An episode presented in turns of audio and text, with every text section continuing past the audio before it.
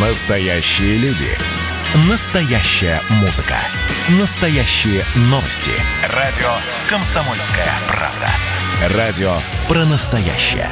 девяносто семь и два эф эм.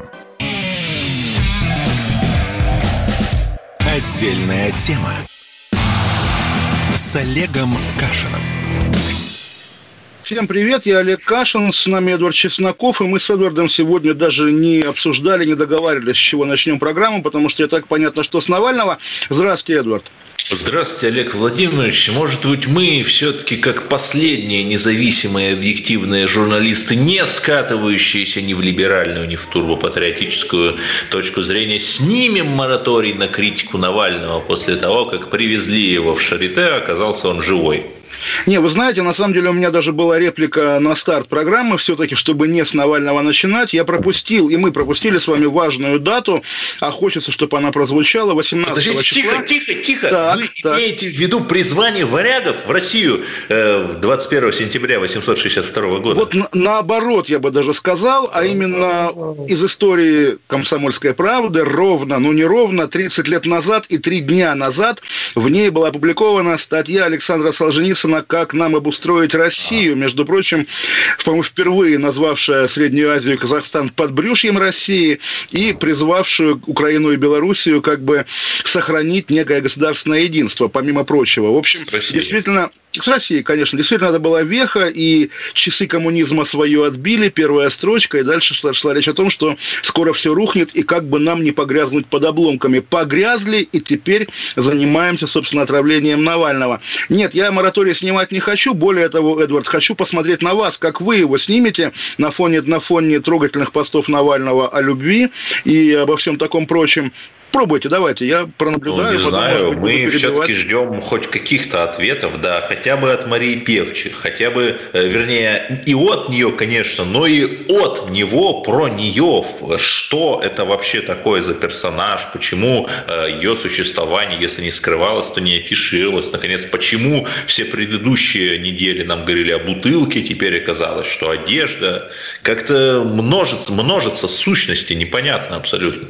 Ну, вот бутылки, одежда, слушайте, вот тоже, по-моему, даже это не есть критика Навального, это есть критика, ну, вот этой вождистской структуры и широкого круга ее поклонников. И, в принципе, дорогой Эдвард, как мне кажется, если бы российское государство было чуть-чуть прозрачнее и чуть, ну, честнее, что ли, многих проблем бы не было, потому что все-таки, если бы... У кого они, кстати говоря, видеозаписи из коридора томского отеля? Они куда-то пропали, они изъяты, их нам не показывают даже через телеграм-канал Мэш или сто двенадцать. Почему-то. Я думаю, и, ну, собственно, имея представление о российском государстве, я надеюсь, по крайней мере, что оно знает гораздо больше, чем говорит. И если ему нечего скрывать, и если оно в лице даже не Путина, вот всех этих людей, от Лаврова и кого там, Бастрыкина, да, до Бортникова и Пескова, если они понимают, что вот сегодня из-за Навального на Россию обрушилась такая как бы западная и критика, и давление, показывайте, рассказывайте правду, но слишком много, опять же, умолчаний, и даже по этой одежде, про которую тоже наши, наши, что называется, добровольные помощники, уж не знаю кого, отравителей, да, показывают, а у Навального вот кроссовки, те же, в которых он был в Томске, значит, не все отобрали, не голый он уехал. Пожалуйста, пожалуйста, расскажите, да, про одежду. Я тоже, поскольку имел опыт как бы изъятия вещей после, после покушения, тоже помню, как приходилось выбивать вещи. И действительно, ну, мы понимаем, да, система неповоротливая, система костная, система, в общем, слегка тупая. Но когда такой форс-мажор, достаньте вы эту одежду, предъявите, отдайте, сделайте спектрограмму, опубликуйте ее, опять-таки, в телеграм-каналах. Нет ничего. Естественно, на этом фоне даже любая Кира Ермыш со всеми ее, опять же, коммуникационными провалами, да, даже Кира Ермыш выглядит верхом открытости, верхом верхом публичности. Такая ситуация. Ну, не знаю, не знаю. Мне кажется, что все-таки есть вещи более важные, чем Навальный. Вот мы, мы к нему вернемся, просто я немножко забегу вперед, поскольку мы Белоруссию обсуждаем, Навального. Вот с какой героической скоростью Европарламент принял резолюцию, практически со скоростью решения тройки в тридцать седьмом году или чрезвычайки в двадцатом. Но резолюцию про то, что нужны санкции против России, санкции имени Навального, Северный поток нужно пустить в трубу и так далее, и так далее. А при этом наши уважаемые министры иностранных дел, бесконечно любимого нашего на, нами Европейского Союза, так и не договорились о санкциях касаемо Белоруссии. Судили, рядили, не договорились. Смотрите, какая невероятная быстрота в одном случае и э, какое такое бюрократическое жевание жвачки в другом. Позорненько. Позорненько, конечно, но тоже, Эдвард, мне кажется, да, вот это противопоставление, если там, там, не знаю, дураки, бездельники, негодяи, значит, российским officials, да, сам Бог велит быть дураками, бездельниками и негодяями. Угу. Не будьте дураками, бездельниками и негодяями, и по негодяйству, между прочим, тоже все-таки, ну, перестаньте уже поддерживать Лукашенко, который, давайте еще раз повторим, как-то опять борзеет, да, сегодня эта история про журналистку, которой прострелили ногу на митингах, вы знаете, да, в итоге с ее редакции взыскали или взыскивают штраф за производственную травму, потому что, оказывается, редакция не обеспечила ей безопасность. Для меня сегодня открытие совершенно какая-то придонная женщина из эм вэ дэ Белоруссии по фамилии Чемоданова, которая в своем телеграм-канале авторском фигачит посты в духе программы «Международная пилорама» на тему того, что эти женщины, которые ходят на митинги, им бы мужика найти. В какое-то адское позорище скатывается братская Белоруссия. Я совершенно не верю вот в этот, как сказать, оптимизм многих либералов по обе стороны границы, что мирный протест что-то изменит. Нет, не изменит, и это скатывание в этот ад. Только Россия его и может остановить, но она не хочет его останавливать. Ее устраивает Лукашенко в его нынешнем виде. Тем более, когда сын Коля помещен в российскую, так сказать, так сказать, золотую клетку, да? Ну, может быть...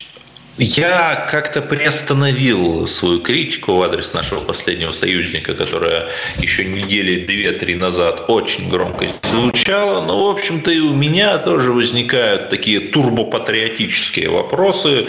Ведь вроде как, это опять слухи, это сливы из телеграм-каналов, но вроде как на достопамятной встрече четырнадцатого сентября в Сочи Лукашенко пообещал, что в самое ближайшее время, там, выступая, где он там выступает, во Дворце спорта, или это не он выступал, он анонсирует конституционную реформу, перевыборы, может быть, даже преемника назовут и так далее, и так далее. Вот по слухам, что такое он обещал, но в итоге прошла уже неделя, и как-то совершенно неожиданно из серии «внезапно набранная капсом» все то же самое. Обещал, вы знаете, Эдвард, я скучаю по вашим схемам, потому что вот тоже всегда, как учил нас пресловутый свидетель глубокая глотка, нужно следовать за деньгами. И когда сегодня Лукашенко, сменивший руководство крупнейших предприятий своей страны, директору БелАЗа дословно говорит, что в угоду шарлатанам из-за границы в Беларуси не будет приватизации, понятно, что он имеет в виду. Понятно, что кто надо приватизировал. Российских инвесторов, да, этот человек, называя их шарлатанами, кого шарлатанами назвал Лукашенко, называя их шарлатанами, он не пустит в Белоруссию. То есть он, будучи вот этой хромой уткой с простреленными обеими ногами, даже в этом положении он не готов жертвовать и свои богатства, и свою власть, и свой так называемый суверенитет, жертвовать России. Россия, если она думает, что она перехитрит этого хитрого хитреца, да, вряд ли у нее что-то получится. Вот слушайте. Да, здесь нужна какая-то метафора в духе Плуцера-Сарно про винт с закорючкой, но не будем, не будем все пошлять до слушайте, степени. Ну вот мы от Навального Я... отошли, хочется да. еще как-то вот, порефлексировать вот на навальновскую тему. Да. Вот и... А что рефлексировать? Просто хорошо, сегодня там очередной пост Навального, еще эффект сенсации, еще эффект новизны. Завтра будет новый пост Навального, послезавтра новый пост Навального.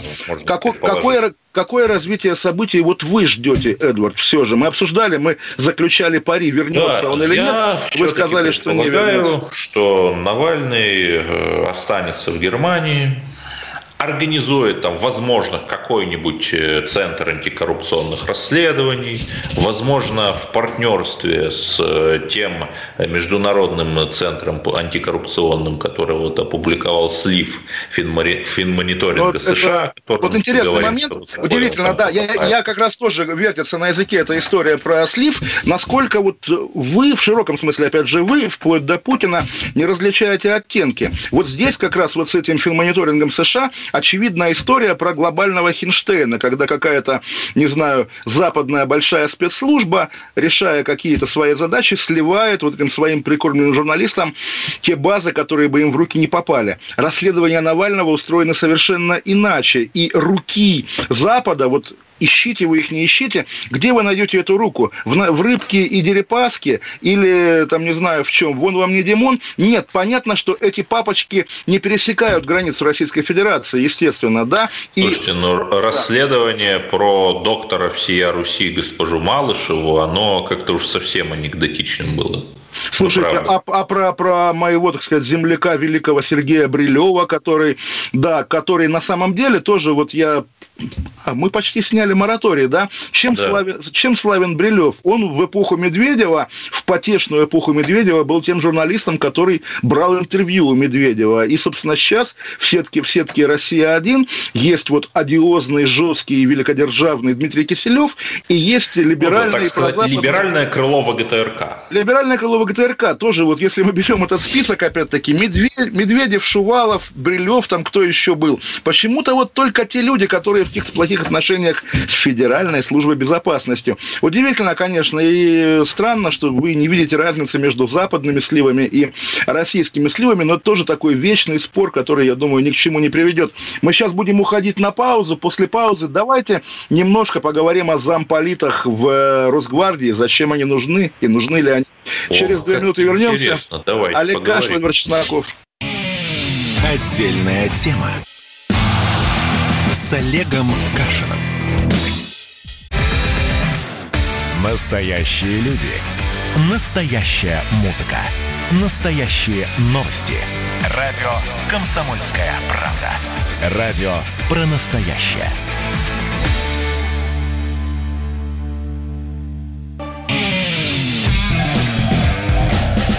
Отдельная тема. С Олегом Кашиным. Олег Кашин, Эдвард Чесноков, и вот мы уже запоздало вспомнили выражение «как нам обустроить Россию». Есть ответ у всех, кто как-то крутится в орбите Кремля, когда не знаешь, что делать, обратись к советскому опыту. И Владимир Путин сегодня распорядился организовать в Росгвардии военно-политическую работу, вернуть подразделение Росгвардии замполитов. Действительно такая одиозная и даже не зловещая, а скорее комичная новость, тем более что замполиты, как явление, хоть и переименованные в замы по воспитательной работе, конечно, никуда не девались. И, ну а про что будет замполит сегодня, когда нету трудов Ленина, которые нужно зубрить, нету вот ничего такого, что зубрить статью Нет, Путина подождите, про поляков? Есть статья, вот эта самая, да, которую вы только что сказали. Есть, извините меня, концепция национальной безопасности России и так Эдвард, далее. И так маленький брейкинг-ньюс, знаете, да, в Иркутской области мощное землетрясение. Не знаю подробностей, но, по крайней мере, вот прямо сейчас оно Нет, происходит. Мы будем следить, безусловно. Да, да, да, да, да. То есть, вот прямо давайте скажем, кто в Иркутске, те осторожнее, пожалуйста. Там, не знаю, Владимир Глухкин, в частности, мой знакомый, просто, что называется. Да, поэтому давайте следить. Если получится вызвонить очевидцев. Вот, ну, в общем, да. Извините, отвлек вас от замполитов. Пожалуйста, да.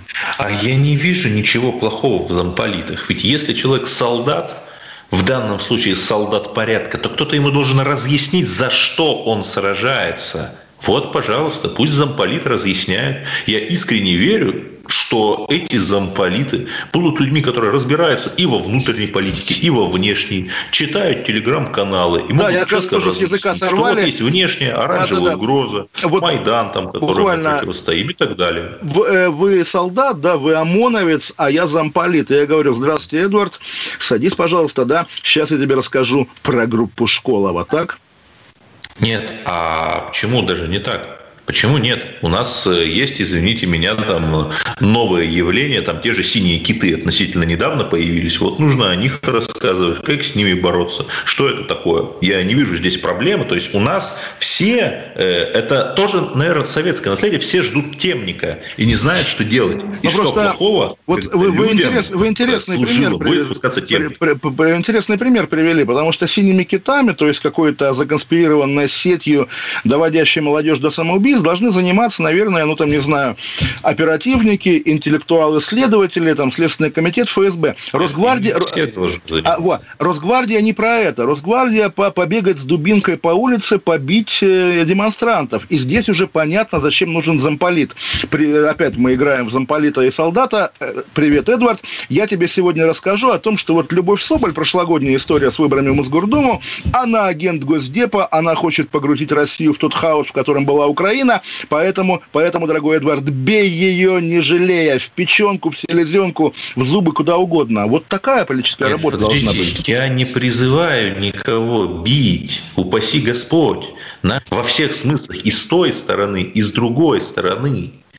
Но помилуйте, Олег Владимирович, я не знаю ни одной страны, включая даже где вот этот Майдан, который был осуществлен с помощью уличных технологий, принес бы что-то хорошее. При этом я не говорю, что нужен какой-то силовой ад, как в Беларуси.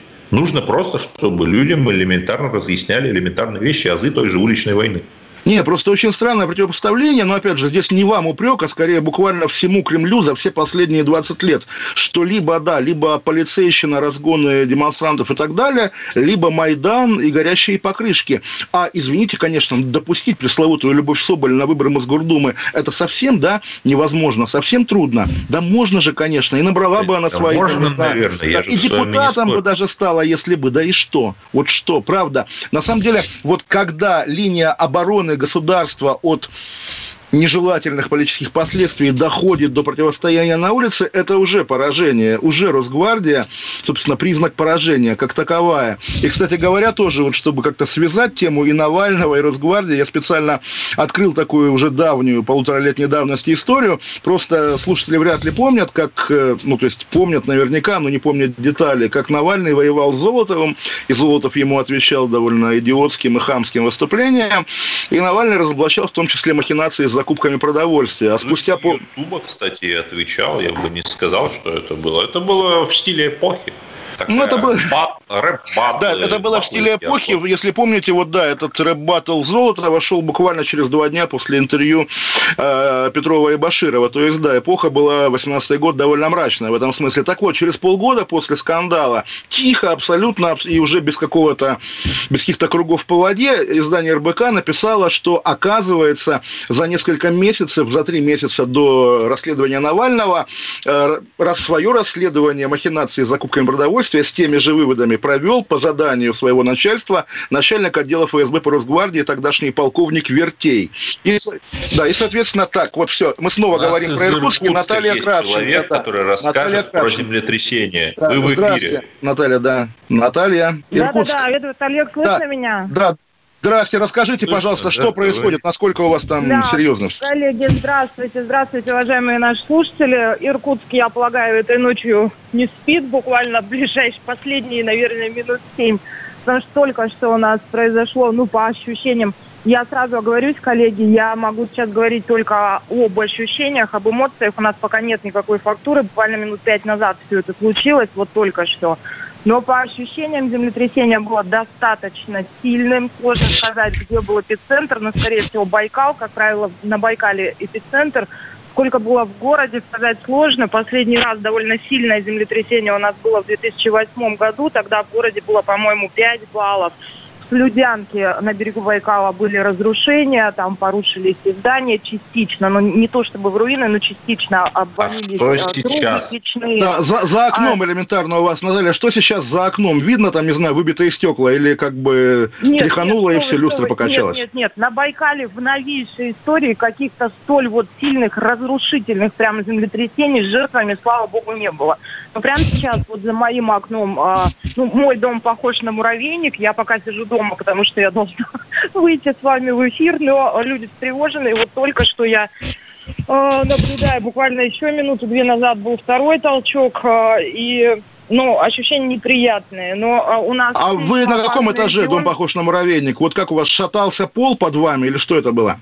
Люстры качали, что было-то конкретно? Шатался пол, дребезжала мебель, и самое главное, ну, я лет двадцать живу в Иркутске, я не припомню столь длительного толчка, то есть он во времени был достаточно продолжительный, то есть обычно это длится несколько секунд, здесь ощущение, ну, может быть, у страха глаза велики, но ощущение, что до минуты, наверное, все это происходило, и я слышала, как... Нет, ну, в стрессовой ситуации время растягивается, тут сложно сказать.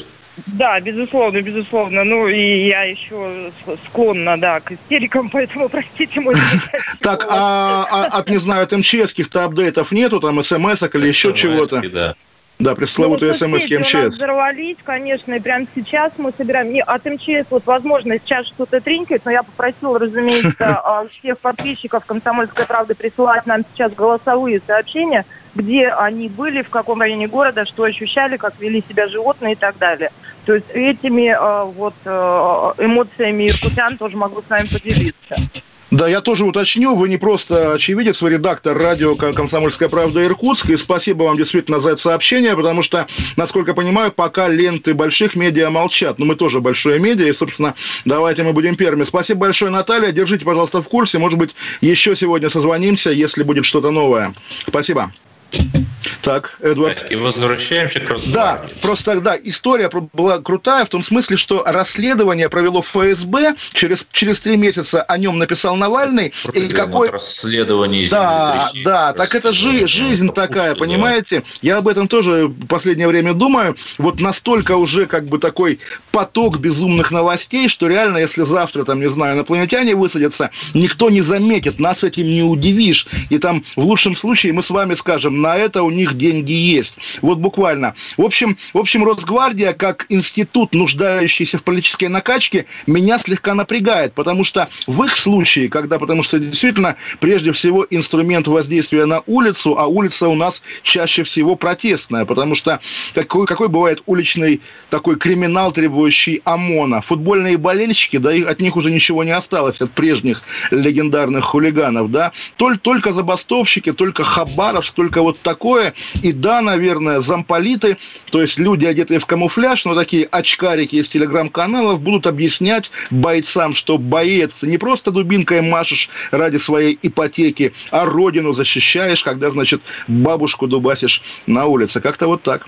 Нет, а почему они должны призывать, эти замполиты, именно кого-то дубасить? Они могут а функция меня, Росгвардии, функция разъяснять Росгвардии. О том, как правильно фиксировать, например, какие-то истории, какое-нибудь неподобающее поведение, например, демонстрантов, которые тоже не святые. Вот сейчас у каждого там есть видеорегистратор и телефон, смартфон. Пусть эти замполиты разъясняют, что видеорегистраторы должны быть включены, что есть... Если демонстрант что-то неправильное делает, на что ты не можешь не отреагировать, то ты должен стоять под таким ракурсом, чтобы это попало на камеру, то, что он неправильно делает, чтобы тебя потом, как Дерека Шовина, который на Джорджи Флойде стоял, не смешали с пеплом, понимаете? Эдвард, мы сейчас уйдем на новости, пять минут, но, собственно, подтверждается пять целых три десятых балла в Иркутске, в Иркутской области, в районе озера Байкал. В общем, действительно, довольно ну, сильная. Да, тектонический разлом. Да, да, да, да, да. Мы вернемся через пять минут, новости, и будем говорить о и, других... Возможно, выведем тоже из Иркутска возможно, нашего корреспондента да. с самыми свежими новостями. Олег том, Кашин, Эдвард Чесноков, оставайтесь с нами. На с Олегом Кашином. Георгий Бофт. Политолог, журналист, магистр Колумбийского университета, обладатель премии «Золотое перо России» и ведущий радио «Комсомольская правда». Авторскую программу Георгия Георгиевича «Бофт знает». Слушайте каждый четверг в семнадцать ноль ноль по московскому времени. А что такое деньги по сравнению с большой геополитикой? Мы денег тут не считаем.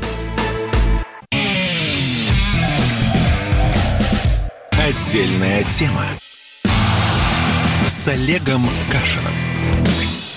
Олег Кашин, Эдвард Чесноков. И вот уже выяснилось, что эпицентр землетрясения в Иркутской области находится в тридцати километрах от Слюдянки.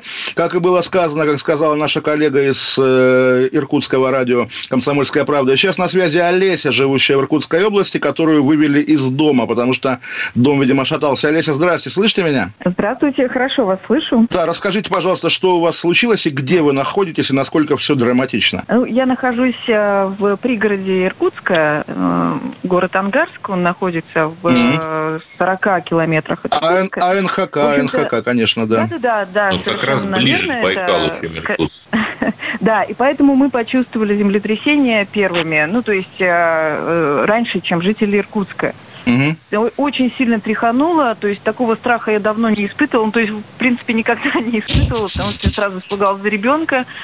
Мы живем на восьмом этаже, ходила, ну, все ходуном, посыпалась штукатурка, ну, я не знаю, ощущение потери почвы полностью, я не испытывала вообще ни разу такого. Сразу разбудила ребенка, собрала документы, вещи, вырубила свет, мы встали в дверном проеме, проеме. Ну, в общем, как обычно, что, что нужно делать в таких ситуациях, ну, поскольку обычно э, после первого толчка бывают и другие, мы вот э, как бы ждем, сидим. Но был второй толчок, он был не такой интенсивный, вот, э, поэтому мы, наверное, сейчас еще часик посидим и пойдем спать.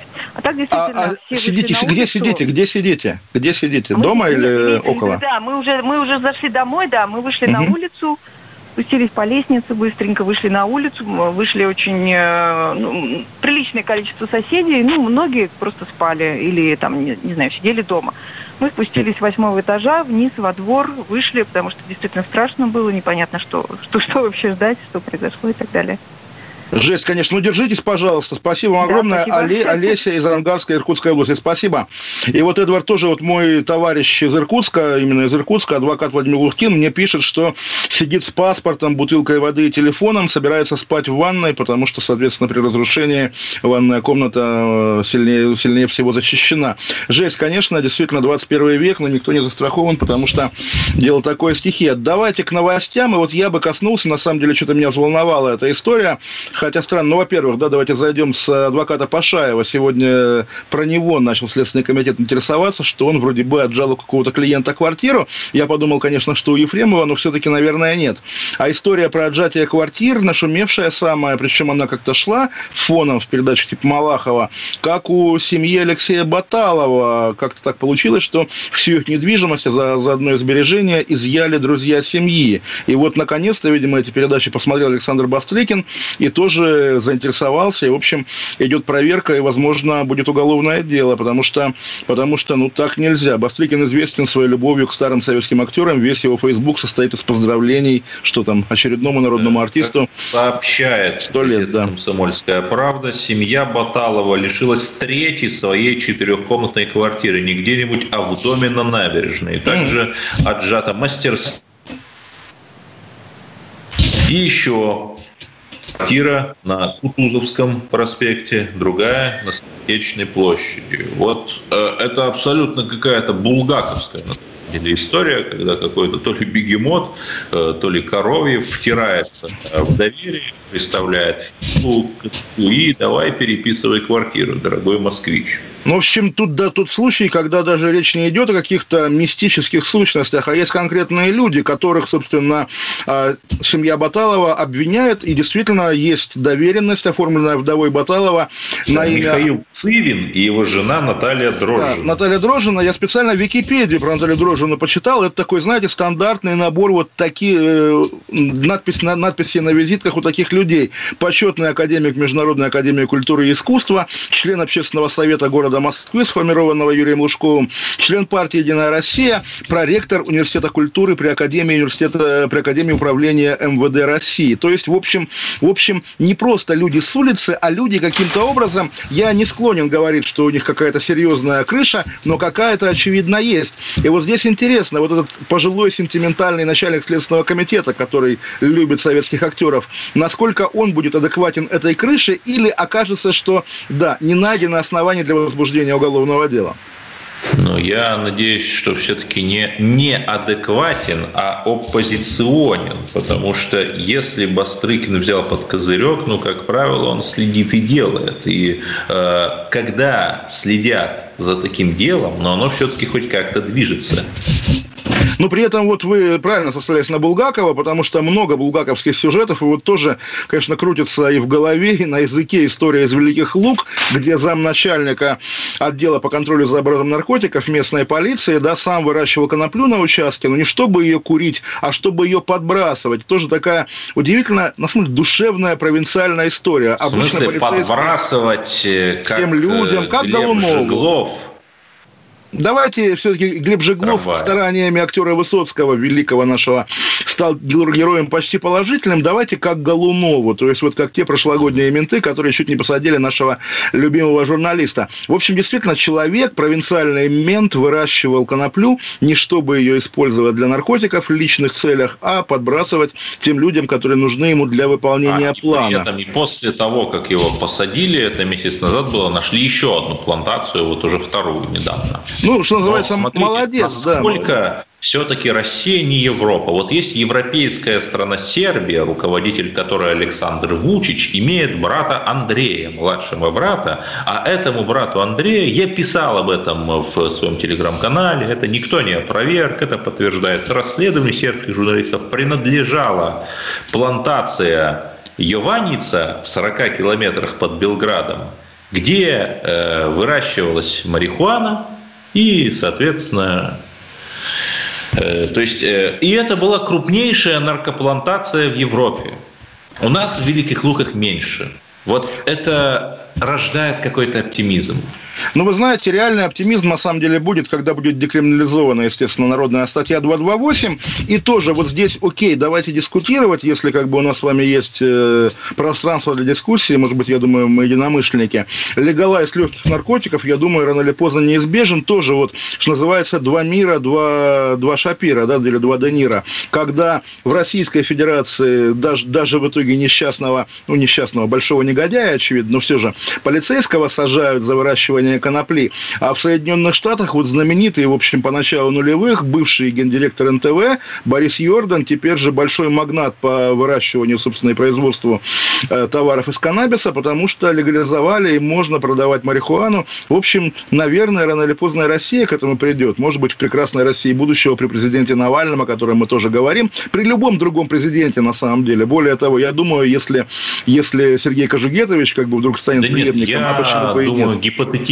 президент Навальный, он скажет, что конопля нужна для защиты демократии, и там оформит все эти наркоплантации, я не знаю, там какую-нибудь Любовь, Любовь Соболь. Ой, слушайте, говоря. ну вы же помните, как сенатор Нарусова была, по-моему, единственным каким-то представителем российского истеблишмента, который всерьез говорила о легализации марихуаны, и ровно потому, к чему я вспомнил Шойгу, потому что, если вы были в Туве, вы знаете, что там курят, вы знаете, что там потребляют гораздо в большей степени, чем любую водку. Вы знаете, я в Туве не был, но был на В Дальнем Востоке, и сенатор Нарусова, уж коль скоро вы о ней заговорили, прославилась тем, что направила сенаторский запрос Про касаемо крабов. судьбы неких да, крабовых активов, миноритарный пакет в которых принадлежал некой Ксении Собчак. Потом сама Нарусова сказала, что ни о каком запросе не помнит, и охотно в это верю, потому что очень может быть, что там этот запрос просто написали за нее и просто подсунули на подпись. Ну, я не вижу в этом проблемы, даже, даже в этом самом. И легализация лоббизма, вот если легализация наркотиков как-то у нас, окей, вызывает споры, легализация лоббизма, очевидно, России нужна, потому что... Да, главное, чтобы регистр лоббистов был, чтобы можно было посмотреть. Чтобы... Вот хорошо, а легализовать лоббизм, а сажать за незаконный лоббизм, как Марию Бутину, надо? Ну, за незаконное все сажать надо. Другое дело, что закон должен быть добр к людям и гуманен. Вообще, сажать нужно как можно меньше людей, потому что, как мы убедились на опыте Максима Марцинкевича, российская тюрьма не есть средство исправления. А, кстати, Сегодня да, прошла, прошла информация, да, что не мог он покончить с собой, потому что те раны, которые были ему нанесены, в общем, как-то э, самоубийцы себе не наносят. Ну, как мы, собственно, и предполагали, собственно, фактор Роскомнадзора, когда об убийстве говорить проще, чем о самоубийстве, оказался в очередной раз адекватной реальности, скажем так. Но при этом, вот вы еще упомянули журналиста Ивана Голунова, нашего любимого, без иронии, который, как я лично слышал его слова на неком журналистском форуме, ни разу в жизни не употреблял наркотиков, а о каких-то его выдающихся расследованиях за истекшие год и два месяца. Вы слышали с тех пор? Не, ну то самое кладбищенское расследование, ну тоже, Эдвард. Ну, которое еще, собственно, до... Ну, а это, это, как раз не, это как раз нехорошо, потому что человеку действительно сломали жизнь, и на, на этой почве злорадствовать, естественно, Голунов до и Голунов после. Я просто спрашиваю. Нет, именно вот то тоже, на самом деле, покушение на Ивана Голунова, потому что неважно, как ты пытаешься сломать человека, проломив ему голову, отравив его или лиши, посадив его в тюрьму, неважно же, да, оно выбило его из журналистики, да, это плохо, да, это ужасное последствие. Я думаю, про наркотики тоже совсем мало времени до перерыва, но все-таки нельзя забывать об аргентинском кокаине, нашем знаменитом мидовско-совбезовском. Сегодня интересный материал Центра Досье, да, о, как раз об, о странном наркотике, торговцы, который выдавал себя за российского разведчика. Всем советую читать, а мы вернемся через две минуты, да, и будем говорить... Центр Досье аффилирован с эм и пять и эм и шесть, предположительно... С Ходорковским он аффилирован, прежде всего. Да, и как бы, ну, собственно, понятно... Ну, как-то сложно мне ему доверять, понимаете? А, не, ну, слушайте, э, кокаин-то был, мы его помним. В общем, да, вернемся через две минуты. Олег Кашин, Эдвард Чесноков. С Олегом Кашиным.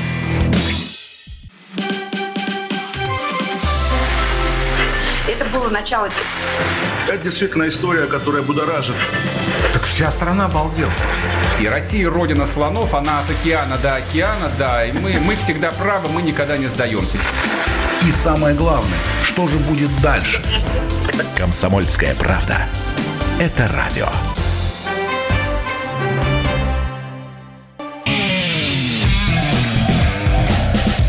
Отдельная тема.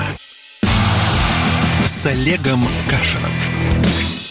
Олег Кашин, Эдвард Чесноков. Возвращаемся к иркутскому землетрясению. С нами на связи Наталья Лыткина из «Комсомольской правды» Иркутск. Наталья, здрасте. Слышно нас? Да, здравствуйте. Да, как вы, где вы и что вы видели или что вы знаете? Потому что такое что действительно мощное. Ну, в общем, да. А, ну, у нас ночь, все произошло... примерно в два десять ночи. Я лично проснулась от того, что заходила в прямом смысле слова подо мной диван, и затряслась люстра, ну и где-то это продолжалось, ну где-то, наверное, не знаю, может быть секунд тридцать-сорок.